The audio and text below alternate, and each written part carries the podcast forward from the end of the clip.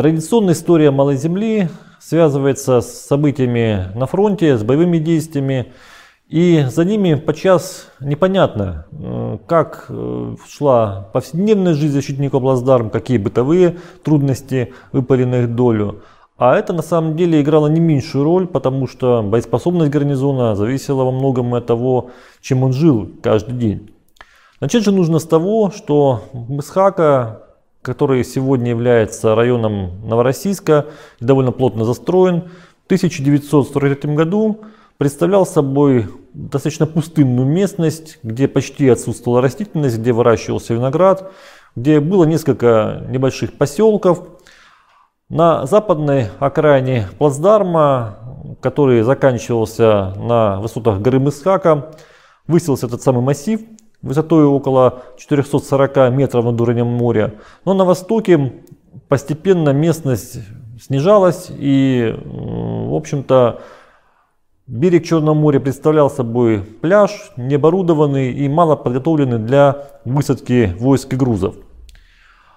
Путь на Малую Землю начинался из Геленджика, небольшого курортного городка, который до войны практически не имел портовых сооружений. И именно это стало сложным моментом снабжения советских войск под Новороссийском, потому что возможности причалов в Геленджике не позволяли должным образом снабжать большую группировку войск. Напомню, что боевые действия шли не только на Малой Земле, но и к северу, востоку от Новороссийска. И все это ложилось непростым, тяжелым бременем на тех, кто занимался снабжением. От Геленджика путь на Малую Землю лежал по морю. Протяженность этого пути составляла около 30 морских миль. И, в общем-то, за ночь корабли, суда Черноморского флота могли преодолеть этот путь в обе стороны.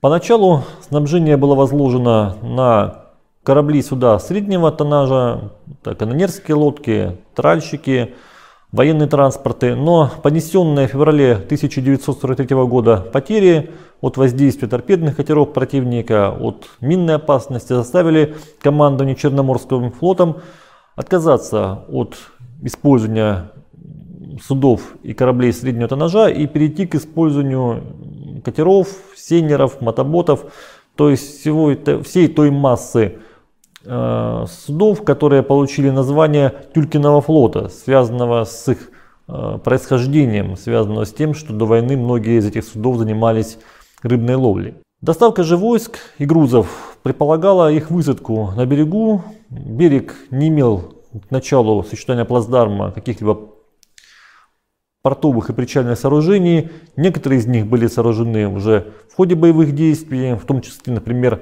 на острове погибшие канонерские лодки «Красная Грузия». Затем грузы попадали в распоряжение команд, которые специально занимались их переправкой в отдельные части. Но поначалу, в феврале 1943 года, процесс этот был почти не организован, достаточно хаотичным.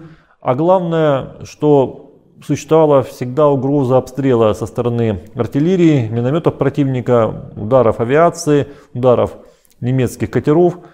Все это делало снабжение плацдарма, перевозку грузов смертельно опасным делом. Не случайно майор Куников, тот человек, который возглавлял первый высадившийся на Малую Землю отряд, получил смертельное ранение именно на берегу, руководя разгрузкой очередной партии транспорта. Снабжение Малой Земли э, было связано не только с флотом, но и с авиацией.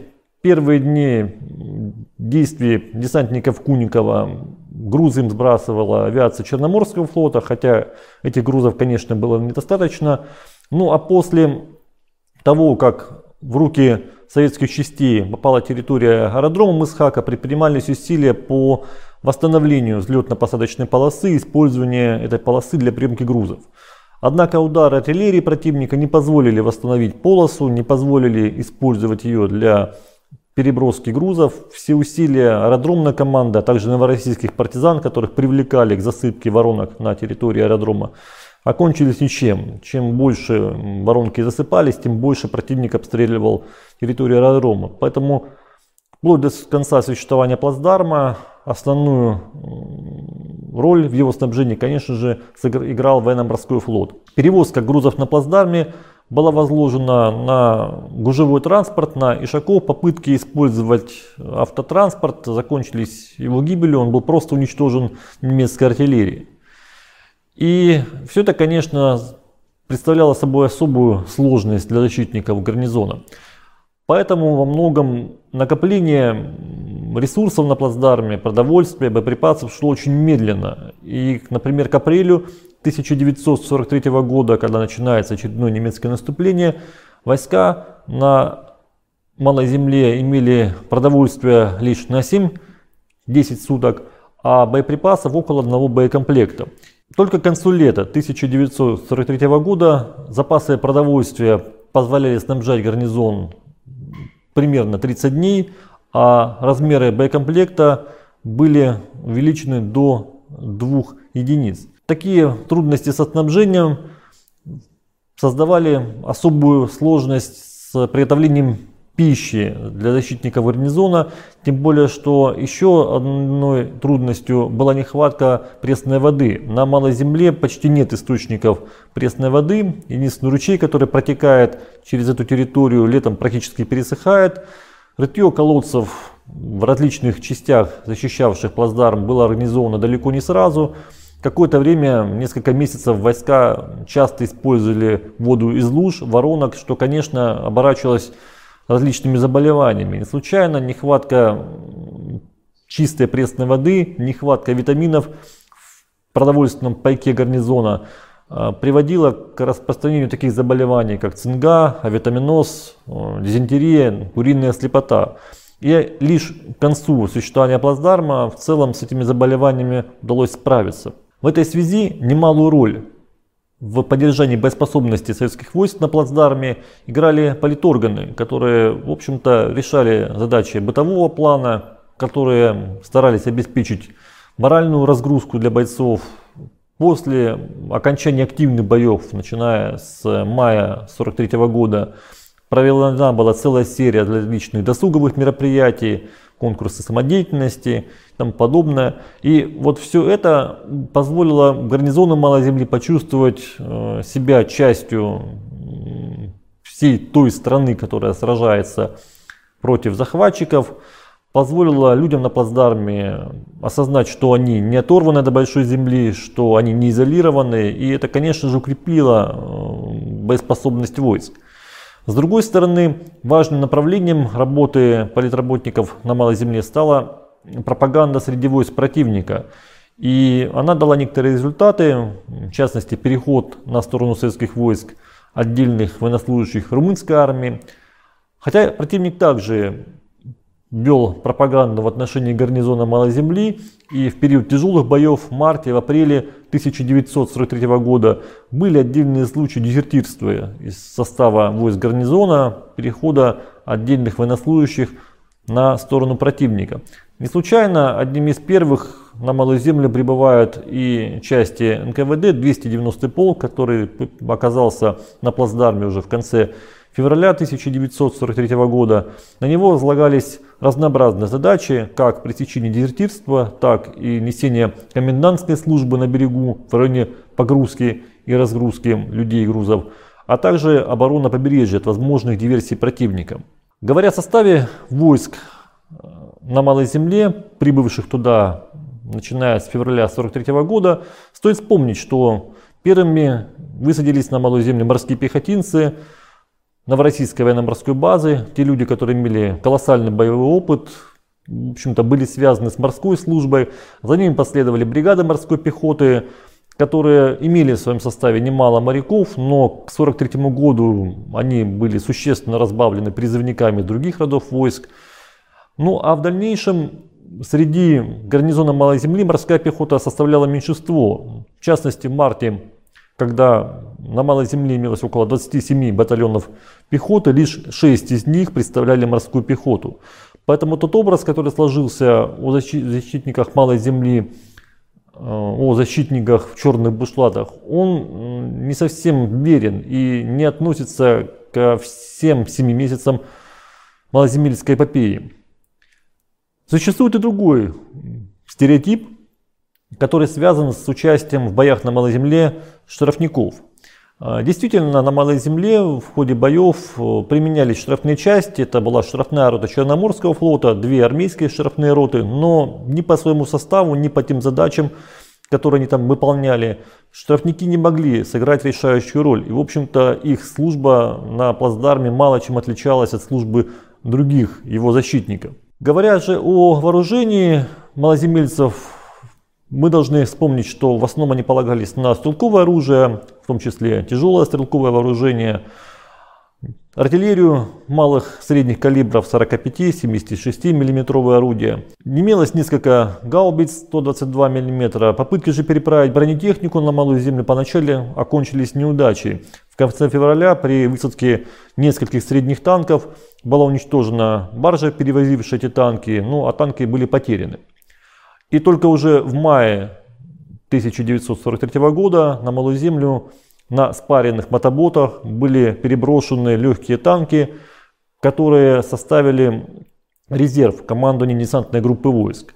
Но существенной роли в, в событиях на Малой Земле этот танковый батальон не сыграл. Открытость плацдарма для линии со стороны противника заставляла гарнизон Малой Земли зарываться в грунт сооружать все больше и больше оборонительных сооружений, прятать все тыловые структуры, ну в частности Малоземельский госпиталь был размещен в помещениях совхоза Мысхака, в которых до войны хранился виноград. За время существования Малоземельского плацдарма было создано около 30 километров ходов сообщений, сотни различных других сооружений, которые, собственно, позволили укрепить оборону гарнизона и отразить наступление противника в апреле 1943 года. Жизнеспособность плацдарма во многом зависела и от поддержания надежной связи. Первоначально отряд Куникова, высадившийся в феврале 1943 года, рассчитывал только на радиосвязь и во многом ее устойчивость и позволила удержать плацдарм в первые дни его обороны. В дальнейшем через э, Цемесскую бухту было проложено несколько кабелей, в том числе бронированные кабели, благодаря которым поддерживалась устойчивая проводная связь. В отдельных случаях на Малую Землю посылались офицеры связи, хотя, конечно, их отправка была связана с риском. Ведь немало судов, кораблей на пути малую, на Малую Землю подвергались атакам, отдельные из них погибли. По-своему интересной была деятельность снайперов – Советское командование с э, учетом того, что бои на Малой Земле принимают позиционный характер, активно пропагандировало снайперское движение среди войск гарнизона, направляло на плацдарм команды снайперов. На их счету оказалось немало убитых солдат и офицеров противника. Одним из самых ярких успехов советских снайперов стала гибель генерала Креса, командира 4-й горной дивизии немецкой армии, в тот момент, когда он осматривал румынские позиции. Особой темой в истории Малой Земли стала проблема захоронения погибших. Э, этот опрос был важен по разным причинам, как с морально-этической точки зрения, так и с точки зрения э, эпидемиологической. Ведь ограниченность плацдарма, скученность войск – конечно же, ставила очень острый вопрос с э, захоронением погибших. Лишь некоторым из них посчастливилось быть отправленным на Большую Землю. В частности, на Большой Земле были похоронены майор Куников и еще ряд должностных лиц, которые находились на Малой Земле и погибли там. Но большинство защитников э, были захоронены в расположении войск, расположении тех частей соединений, к которым от не относились. Их могилы оказались достаточно разрозненными. После войны велась работа по захоронению всех защитников на братском кладбище, но до сих пор при ведении строительных работ на Мысхака скрываются те или иные захоронения солдат и офицеров Красной Армии. Таким образом, существование малоземельского плацдарма во многом зависело от тех бытовых условий, от решения повседневных задач, стоявших перед гарнизоном. И то, что они в целом были решены, то, что трудности, связанные со снабжением войск, с их повседневной жизнью удалось преодолеть, стало залогом существования плацдарма и его сохранения в течение более чем 7 месяцев.